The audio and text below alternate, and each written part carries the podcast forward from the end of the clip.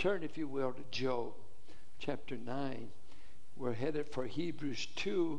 What we're doing in the month of uh, December is dealing with classic passages that deal with our Savior. Last week we looked at 10 reasons why John chapter 1 says he's God. Uh, today we'll look at seven reasons why he became a man. Next week, uh, Matt Nicosia will be dealing with a marvelous, marvelous passage, the kenosis passage of Philippians 2. And then the next week, we will deal with what Christ is doing in heaven now. And for our final in the month, uh, Larry Howard will be doing a message on what the coming of Christ will look like to his people. And so we're trying to put the emphasis on uh, Christological themes all month and using classic, uh, powerful passages. Today, we want to look at the humanity of Christ. Why did Christ become a man? And we will look at seven reasons he gives in Hebrews 2. But I want you to look, if you will, at Job. Job is uh, suffering as few men have ever suffered in history. He uh, has buried 10 children. He has lost all of his financial holdings. His body has been stricken with boils, uh, every sort of affliction.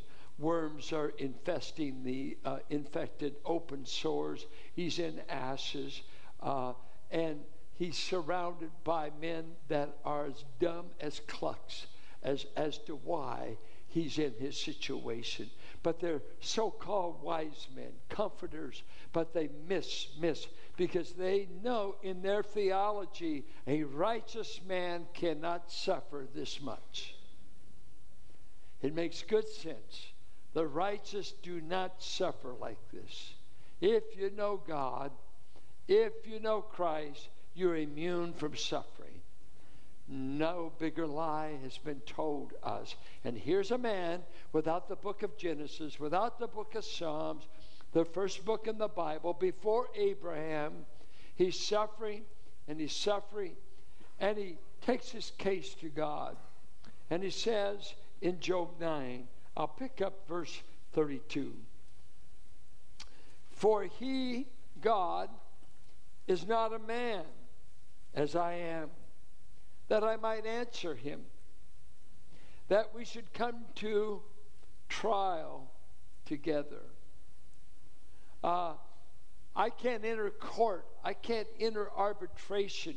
I can't reach this one. He's up there. He's transcendent. I'm not dealing with a man. So he's totally insensitive, maybe unaware of my plight. There is no arbitrator between us who might lay his hand on us both. I don't have anyone to bring the two parties together and arbitrate, as it were, a peace.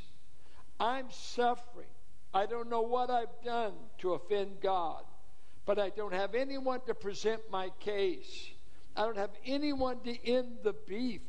Whatever I've done to offend him, I don't know how to resolve it.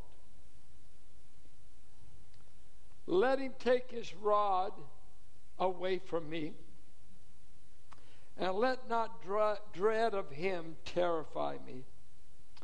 Then I would speak without fear of him, for I am not so in myself. I'm scared to present to God how I really feel. I have no man that can interpret my feelings, no go between. Jesus is the answer to Job's cry. Paul said, We have one mediator between God and men, the man, Christ Jesus, that can lay hands on both us and on God and be our representative. And Hebrews says, from now on, I want my people to come with confidence, boldness, literally freedom of speech, and pour out your heart, not in theological language, not in poetry, but in gut level feelings. I feel desperate. I want to tell you how I feel. I'm not here to impress deity. I'm here to express my humanity. And I've got a God man in the third heaven that can interpret every feeling I have to the Father. And what he doesn't do, the Spirit is making intercession for us. Now, the writer of Hebrews takes up the theme of, of rather Psalm 8. And Psalm 8 is a psalm written to the majesty and glory of man. He talks about physical creation, and then he says, But you made man a little bit lower than the angels. And let us look at Hebrews 2. We'll pick up at verse 5. For it's not to angels that God subjected the world to come, of which we are speaking. It has been testified somewhere. What is man that you are mindful of him, or the Son of Man that you care for him. You made him for a little while lower than the angels. You have crowned him with glory and honor, putting everything in subjection under his feet. Notice this. Now, in putting everything in subjection to him, he left nothing outside his control at present, we do not yet see everything in subjection to Him. What is He saying? Man, man has been stripped of being everything God intended because of sin. Yet he's been made lower than the angels, and yet the psalmist is stricken by this God cares for man. Why would you set your mind upon us? The first reason Jesus came in this passage is he cares for the human race. He cares for us. Why would you care for the human race? Why would you care for mankind that from the beginning chose to disobey, chose to go our own way, chose to be stubborn in our determination to sin? Jesus came because God cares. He cares about what happens to human beings. What an amazing, amazing statement that God doesn't just observe that our station, we were meant to be rulers of the earth, we were meant to be over everything, and yet right now we don't see everything in subjection. I, I think of the plant world, how that plants, we're dependent on plants. We need Coke. We need morphine. We need marijuana to chill out. We need drugs. We need plants. Plants. We live on plants. We're a drug addicted culture, whether it's opioids or other, no matter if it's for pain or for pleasure. We're hooked on the plant world. God meant for us to reign over everything. And in our sinfulness, we have fallen so low. We say, I can't live without a drug. I can't live without this. What do you mean? You were made to be a ruler. You were made to supervise and superintend the garden and all of creation. God didn't make us to be subjected to all that we're going through because of our sin. Someday, the perfect man will regain for us the rule over the earth and put creation in subjection to him. Remove the curse, take away the thorn, take away the lion's appetite for the lamb. They will lie down together. That's coming. But now, man in his pitiful state, God says, I care for what happens to them. Second reason he came, he goes on to say that he came in verse 9 we see him who for a little while was made lower than the angels, namely Jesus, crowned with glory and honor because of the suffering of death, so that by the grace of God he might taste death for everyone. You must remember there's a cross over Bethlehem. The birth of Christ saves no one. The birth of Christ saves no one. But he was born that he might die. And he took a form that God could not die on the throne. eternal spirit cannot die. But he said, I will stoop low enough so that I could come and taste death for every man. And the depth of the meaning of that, I do not comprehend. That he tasted death. Adam died and killed the whole race. In Romans 5 says that, that he represented us. And here Christ comes in order that he might die. Born to die. I will get, you know, we would do everything to save our life. Think of a child. We're always trying to protect, keep you immune from hurting, immune from pain. And yet the Son and the Father agree I will come in order that I might die. I think of what he exchanged. I would change my address. I would change from glory to the ghetto of Galilee. You know, when he, he wound up, even the wise men, if you read the story, the wise men, when they came to Jesus, he wasn't in the manger, he was in a house. See, the shepherds came to him when he was in the manger. The wise men, about two years later, found him in a house, and he's living in Nazareth, which was the Gentile region of Galilee, which had become the red light district for the Roman army. They went to Galilee to get away from the religious uh, life of Jerusalem. You went there for party time. You went there for the brothel. You went there to act as Roman soldiers. Jesus was born in the ghetto of Palestine that he might reach us. He came from glory, he came to shame.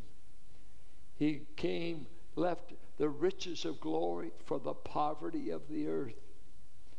He changes glory to obscurity. He told the Father in John 17, I long to resume the glory I had with you before I came. I just want to go back to the glory, the external manifestation of all that I am. This he did for us. This he did for us, that he might die.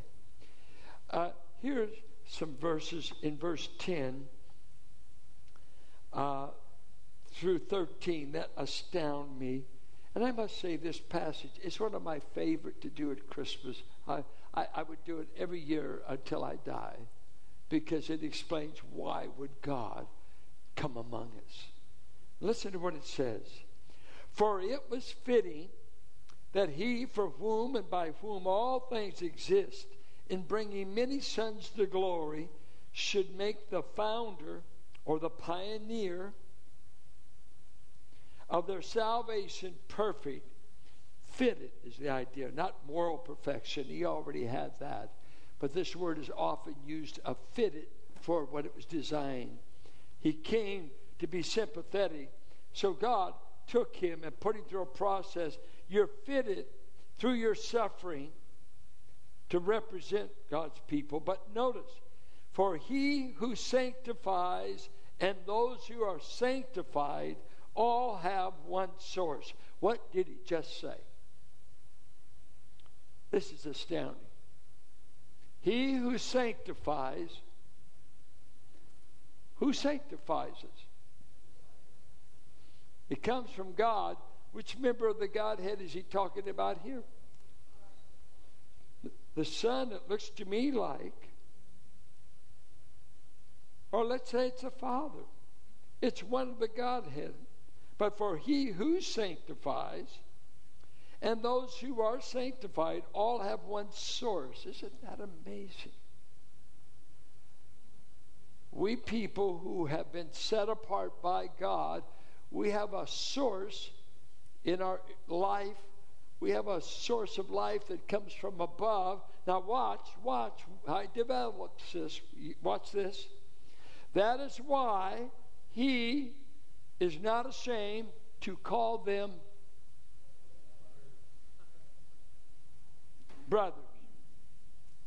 Did you see what it said? Now, watch. Saying, I will tell of your name to my brothers. In the midst of the congregation, I will sing your praise. Do you know where that's do you know where that verse comes from?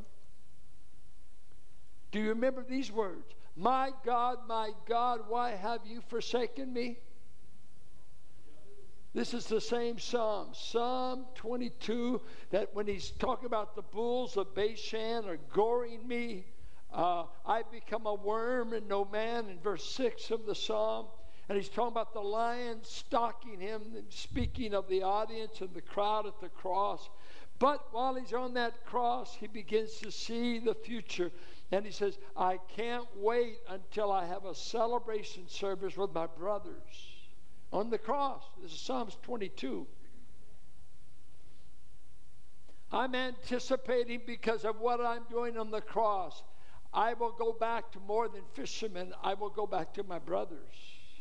And we're going to celebrate. Now, watch, watch, come on, right here. And again, I will put my trust in him. And again, Behold, I am the children God has given me. And how did you get children? I went to the cross for them to give, to sanctify them, to substitute for them, to beget a family. I came in order to start a family that I could call brothers, that I could call the children of God.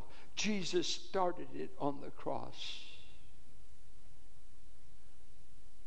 Is it sacrilegious for me to call Jesus my elder brother? See, he calls me the brother. You know, I hear people say, Jesus is my friend. Well, I know what you mean. What a friend we have in Jesus. I, I know the sentiment. But you know what? There's no place they ever called him friend. He called us friends. John 15. I call you friends.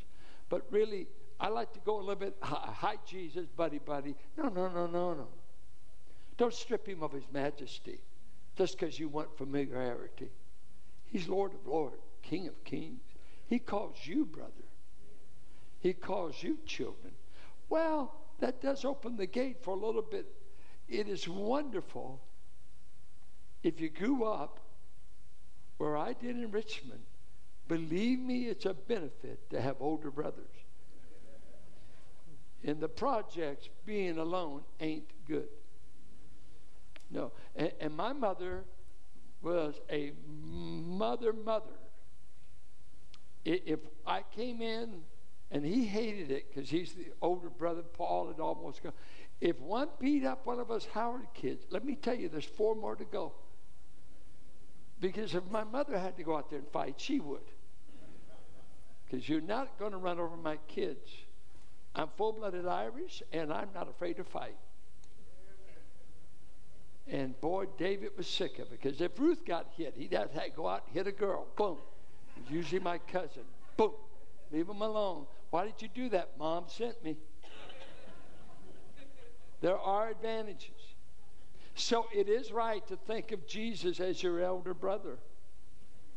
You know, it's beautiful. In the Old Testament, God knew that fellow Jews could go bankrupt, fellow Jews could fall into financial straits. This happened in the book of Ruth. Naomi and her two sons went into another country because of famine in Bethlehem. As they flee to go away, the boys marry foreign women. And uh, the boys die. Naomi's husband dies.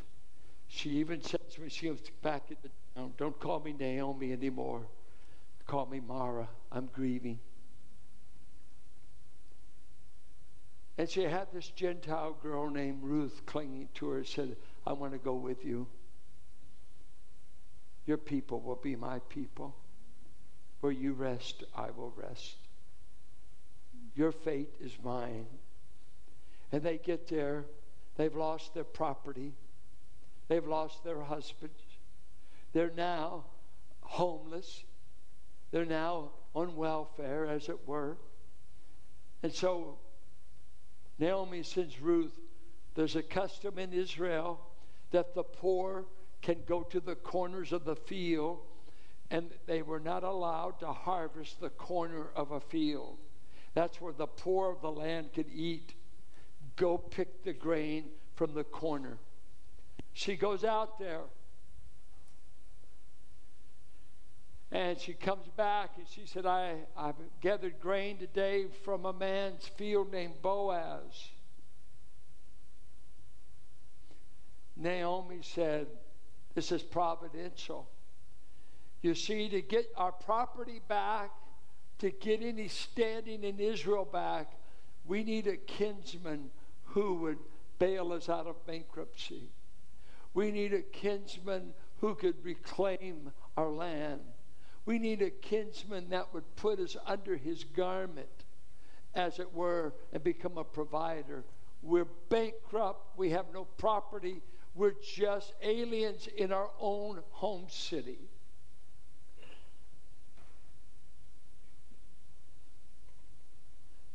Finally, they go to city council meeting. All the elders meet at the city gate. And Boaz was not first in line. The first heir was another man.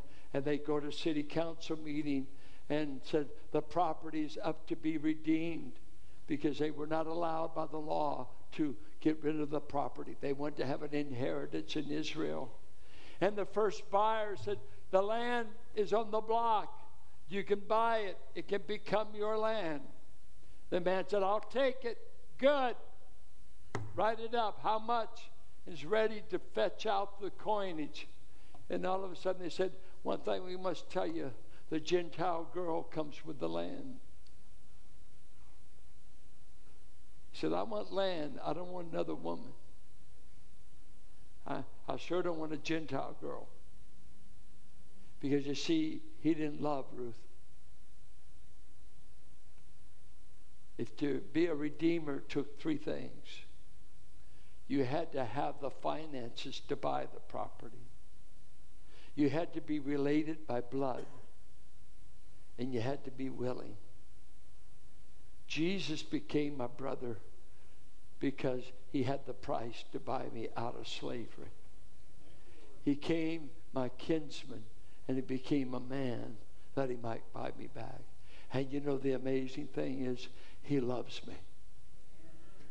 He so loved me that he came and said, I'm going to buy back everything you lost in Adam. I'm going to buy back everything you lost in the fall. And so now I not only got back God, got back heaven and paradise. Jesus says we're now going to be family. If you're not here and know Christ, you're not in the divine family and you're not under the protection of the elder brother. He said in Ruth chapter 2, verse 12, May you come to rest under the wings of the Almighty, Ruth. May you in Bethlehem get under the wings of the living God. You're a widow, you've buried husbands, sons, and you're left with a Gentile girl at your table. But may you come under the wings of the Almighty. Let me tell you, in Jesus, the wings of the Almighty came, and He began to form a family, a family of children and brothers. I am related to Jesus Christ by the blood of the cross. That's why He came. He started a family. Are you in it? If you'll be born again, if you'll trust Christ, have you left the family? Have you lost your inheritance? Have you lost your joy? He's waiting at the table. He doesn't beget what he plans to give up. He's the elder brother that steps up for us. He goes on to say, He did something to death and the devil when he came. The fourth reason he came as a man was to defeat death and the devil. And look what it says. These passages, I hope you just chew on them for the holiday. They're so profound. This poor stammering lip of mine can barely articulate it. He said that through death he might destroy, not annihilate. The word means to render inoperative. He might render inoperative the one who has the power of death and I'm expecting him to say, That is God. What did he say? That is the devil. You mean the devil has got power in the realm of death? He sure did. for sure before the cross. You mean, did the devil kill people? If he had power in the realm of death, he did. He killed the whole race in Genesis 3 by talking us in doing the thing that would bring our death. We were doing fine in the garden until the voice of the devil showed up. And he said, Eat it, it won't kill you. Do it, it won't hurt you. You liar. You murderer.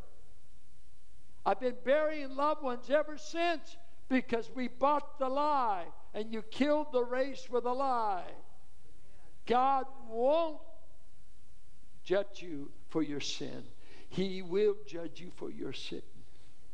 There's no escape from the judgment due you except in the one who came. If you don't flee to Jesus, you will die for your sins. And Satan brought death and destruction. For Jesus said, I'm the good shepherd. I lay down my life for the sheep. But the thief comes to kill, to murder, and destroy. If you're in the hands of Satan, he's out to kill you. But Jesus said, I came to render him inoperative. You remember Job? That in all of his suffering, God had to tell the devil, and you can't kill him. You can touch his body, you can take his health, you can take his children, you can take his wealth, but you can't kill him. Why did he say that? Because he knew it's what the de- uh, Job, the devil wanted to kill him, but God put the restraint. But Jesus forever changed the cemetery for his own. He forever, forever changed death for the believer and that instead of it being the most terrifying moment in our existence, we have yet to see what the presence of Christ will do for us in our dying hour. He said, who through fear of death were subject to lifelong slavery. Can you imagine? We were enslaved to the fear of death before Jesus came. You know, we've got Psalms 23 that's been used at a, a, a million funerals, as it were. Uh, what did they do in the Old Testament? Some were not sure of the resurrection, although God hinted at it in Daniel 12, Isaiah 28, different verses. But there was this fear of death and the cemetery that Jesus forever changed for his own. My father used to say, when Jesus died, he installed lights in the cemetery. It's all lit up for us now. He installed lights. Do you get it? I mean, can, do you believe what we're reading? I'm not making this up, am I? I'm reading the verse. If you can interpret it better, run up here right now. Lay it on us. I, I, I stagger at what it's saying. It's amazing.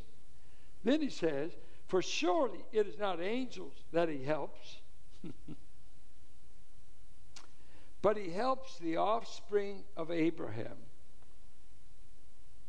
Now, Galatians 3 said I, we're related to Abraham as the children of faith in the sense of spiritual seed, but of course he had physical descendants. I think it applies to all that know the God of Abraham. He helps the offspring of Abraham.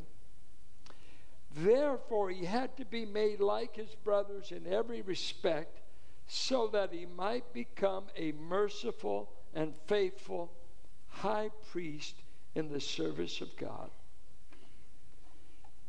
Jesus came to be qualified to represent us to God.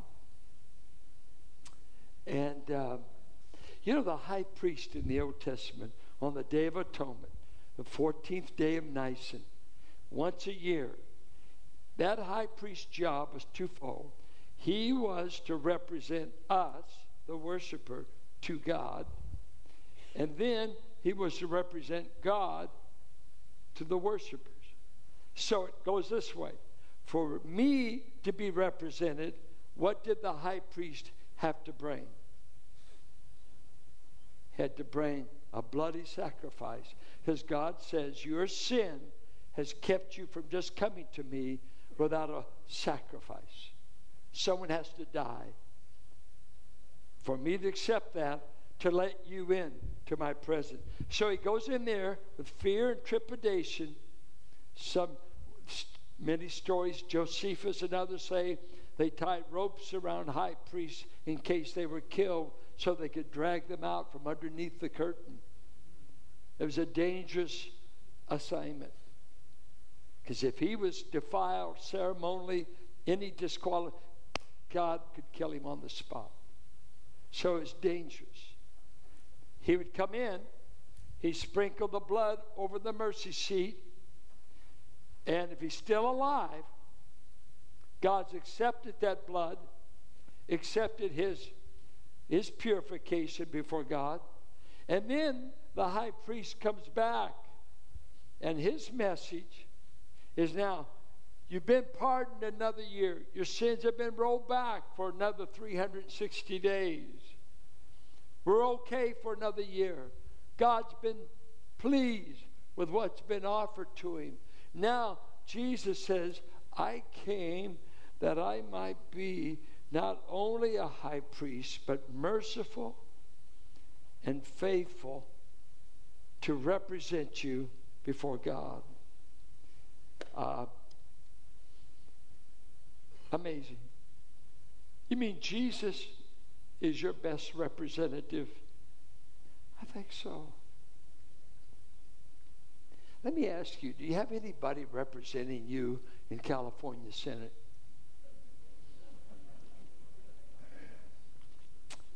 Anybody representing you at the tax man's office? You don't have representation. I don't think you do. I've lost my vote in California for 30 years. They, they throw my vote in the trash can. I voted against same sex marriage. And even though the popular vote won, the judicial system said that's unlawful. So why do we even vote on it? So I, I, my vote isn't going to go. I don't have anybody. I know my brother, when he was in politics heavy, got a guy's driver's license back just because he'd call a state representative. Boy needs his license. They sent it. It's great. I wish I knew somebody that well that had some real power. But you know what? I do have the Lord Jesus and no one less than him representing me before God. And he's faithful and he's merciful.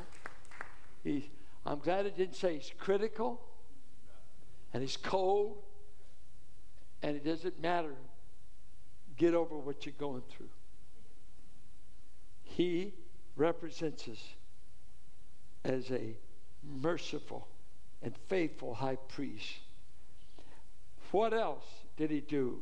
He came to make propitiation for the sins of the people. NIV has atonement. That's a nice word, but it, the atonement is broad word. It, Christ did many things, about 22 things he did on the cross. He redeemed, he reconciled, he propitiated, he did all, all kinds of. But when you say propitiation, it, it, it's a little hard for some people to say. It has more than three vowels. Uh, it really emphasizes he took away everything about me that makes God angry. He, he removed everything about us that God's justice would have to judge and that God's justice needed to be satisfied. So Jesus comes and he said, Father, I will satisfy you once and for all on behalf of the sinners that I represent.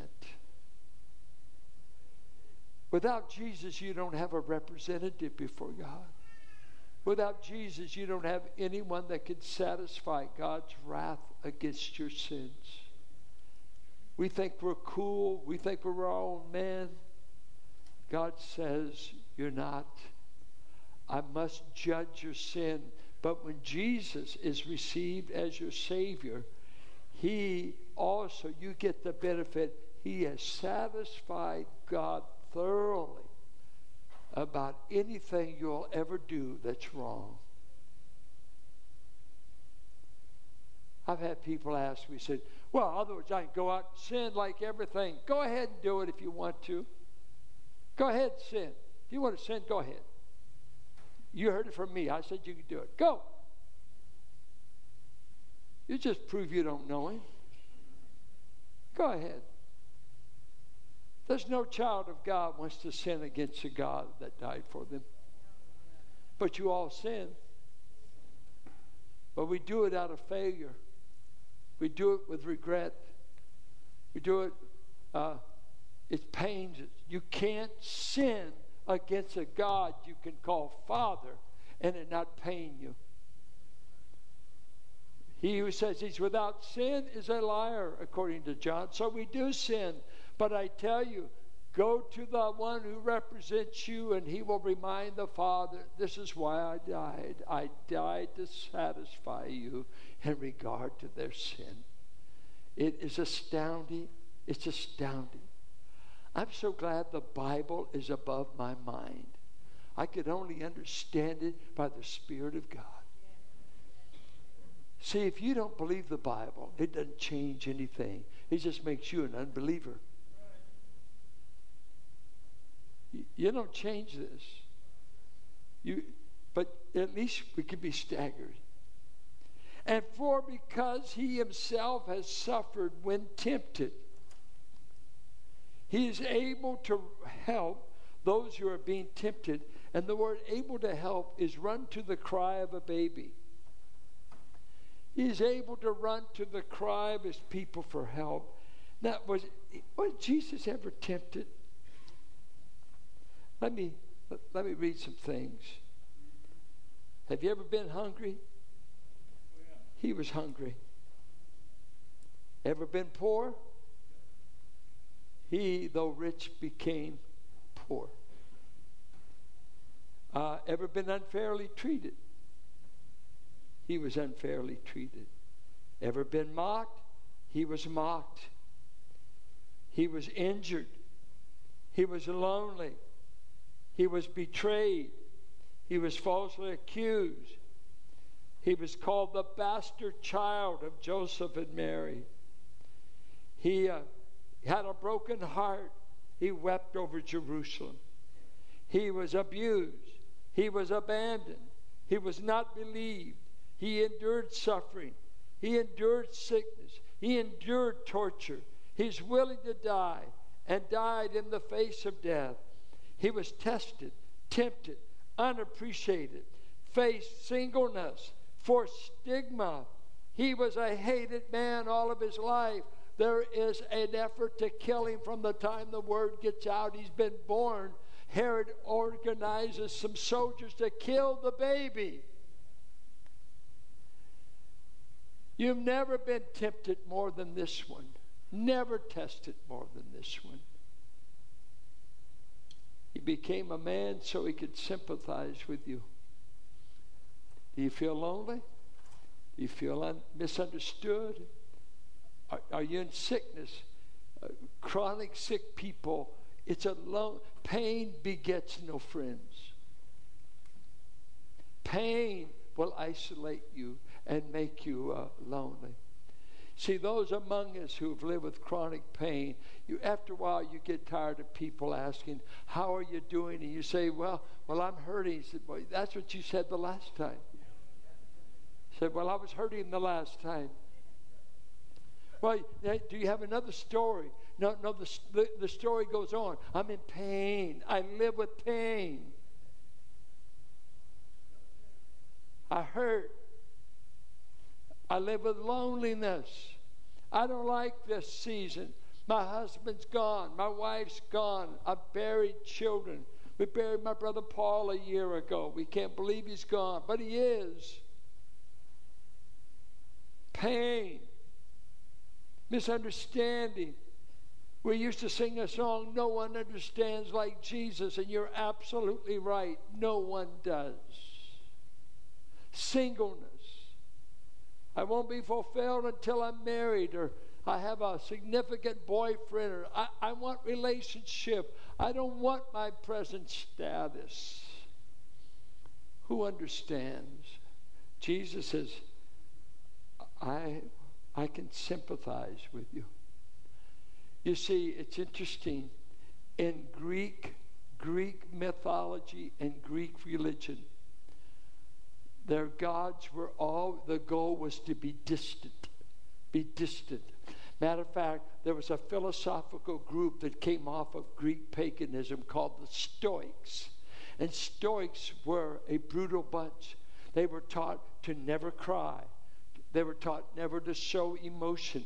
They would train their young boys by killing their pet in front of them, and the boy could not shed a tear. That was part of the training. You think of it as a soldier. You are show no emotion. For they said, if the gods can feel, they can be manipulated. And now God comes among us. Said, I can feel. I want to feel. I want to feel your pain. I want to feel the ache. It's amazing Christians started hospitals. Christians started so many leprosariums because Christians have a Savior that says you can't be bad enough for God to be interested in you. You can't be bad off enough for God to visit you. This is why He came. This is why He came. Seven reasons. He came because He cares. He came in order to die for us. He came to begin a family of brothers. He came to defeat death and the devil. He came that he might represent us. He came to satisfy God's anger against us. And he came so he could sympathize, sympathize with us. I just saw a special the other night. I just fell into it accidentally and it was uh, a special regarding Pearl Harbor Day, December 7th, 1941. Anybody remember Pearl Harbor Day? Anybody alive? I was born three years after it. Pearl Harbor Day. And they had a remarkable story there about a guy named Joseph George. Joseph George came up in a rescue vessel, the Vestal, V E S T A L, came alongside of the Arizona when it was on fire. They showed a picture of one sailor who had 70% of his body burned. And Joseph, this rugged, hard drinking, rowdy kind of a sailor, he came up and was on the deck of that vessel and he took a rope. I can't imagine the story. This is what they said. They were up here and he took that rope, and they said in the documentary, he threw it 70 feet, which I, I, I find incredible. I mean, light rope I can see, but whatever he's handling, whoa! He threw it up, tie it off, and Joseph goes up and down, and he's showing these men on the burning Arizona some of them already on fire have escaped. He's showing them come down this rope that I just hurled, that we just attached. Come down. Come down, and we'll get you off this burning inferno. He saved six men. Never got any recognition for it. And the documentary showed how they tracked down these men, I think three of them still living in their 90s, and the son of one of the men that survived petitioned and went all the way to the congressman of the Arizona, congressman of Colorado. Some the man was from Colorado. Finally got all the way to Trump's office, so it must have happened in 2017. Finally got the Naval Department to say, This man saved our life. And he showed the picture of this man, had him, his son, and his grandchildren. He said, None of this would have ever happened had he not thrown us the rope. Had he not been able to show us how to crawl across there. One man spent a year in the burn center at one of our hospitals to survive. And they finally, on the deck of the Arizona in 2017, they gave to his daughter the Bronze Star for heroism. Well, let me tell you this we were on a burning ship called humanity. And Jesus didn't throw us a rope, He came down, He got on board, and He rescued us one by one. He's my hero, He's my Savior. I don't know why I can't give Him away better, why I can't represent Him. The old songwriter Charles Wesley said, Oh, for a thousand tongues my Redeemer's praise to sing. We're all stammerers when it comes to describing him, but Hebrews says he became a man not to help angels, but to help you. You've got a great Savior today. I wish we could see him for fresh and anew. Our Father, there's often a broken heart on every pew and I don't know how many broken hearts, lonely hearts, hurting bodies, misunderstood, unappreciated, falsely accused, suffering, suffering, suffering. It seems to be the human condition. But we have one who is touched with the feelings of our infirmities and asks, Could I save you from your sins? Would you let me become the Lord of your life? Father, if there's anyone here today hearing your word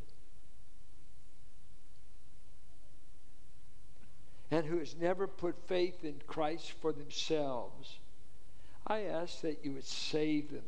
I can't save them. Only you. You didn't ask me to save them. You told me to tell them how to be saved if they would but place faith in a crucified, risen, living Savior, they will have their sins forgiven. Death in their life will change forever because now they will have made arrangements with Him who's the undertaker, Christ, the resurrection and the life. Oh, Father, what a great Savior we have in Jesus. Us poor men stagger trying to describe you. We can't improve, Father, on what you said about him. We believe it. We rest in it. We're going to heaven because of it. We bless your name forever. If you're here today, what keeps you from asking Christ into your heart? What keeps you from saying, right now, I'm going to step over the thread? Because you said, Jesus says, I have to be wanted by you. If you don't want me, I won't force myself. If you want me, I'll come in. Come. I'll give you eternal life. Come. I'll forgive you of your sins. Come. I want you, but I won't make you. I want you to want me. Oh, if there's anyone here today living without hope and without Christ, may they come in their heart, may they say, Lord Jesus, I want you. Please come in. Transform my life. I need a great Savior. Please save them as you've saved so many. We pray in Jesus' name. And if you're a person today that the Spirit of God's dealing with, if you're under conviction or you need guidance, us men hang out in the front, some of us pastors, we won't rush out. We won't do the walking for you. We won't make you come. That's between you and Him, but we'll be here. We'll help you any way we can. May God bless you, saints. You're dismissed. God bless you.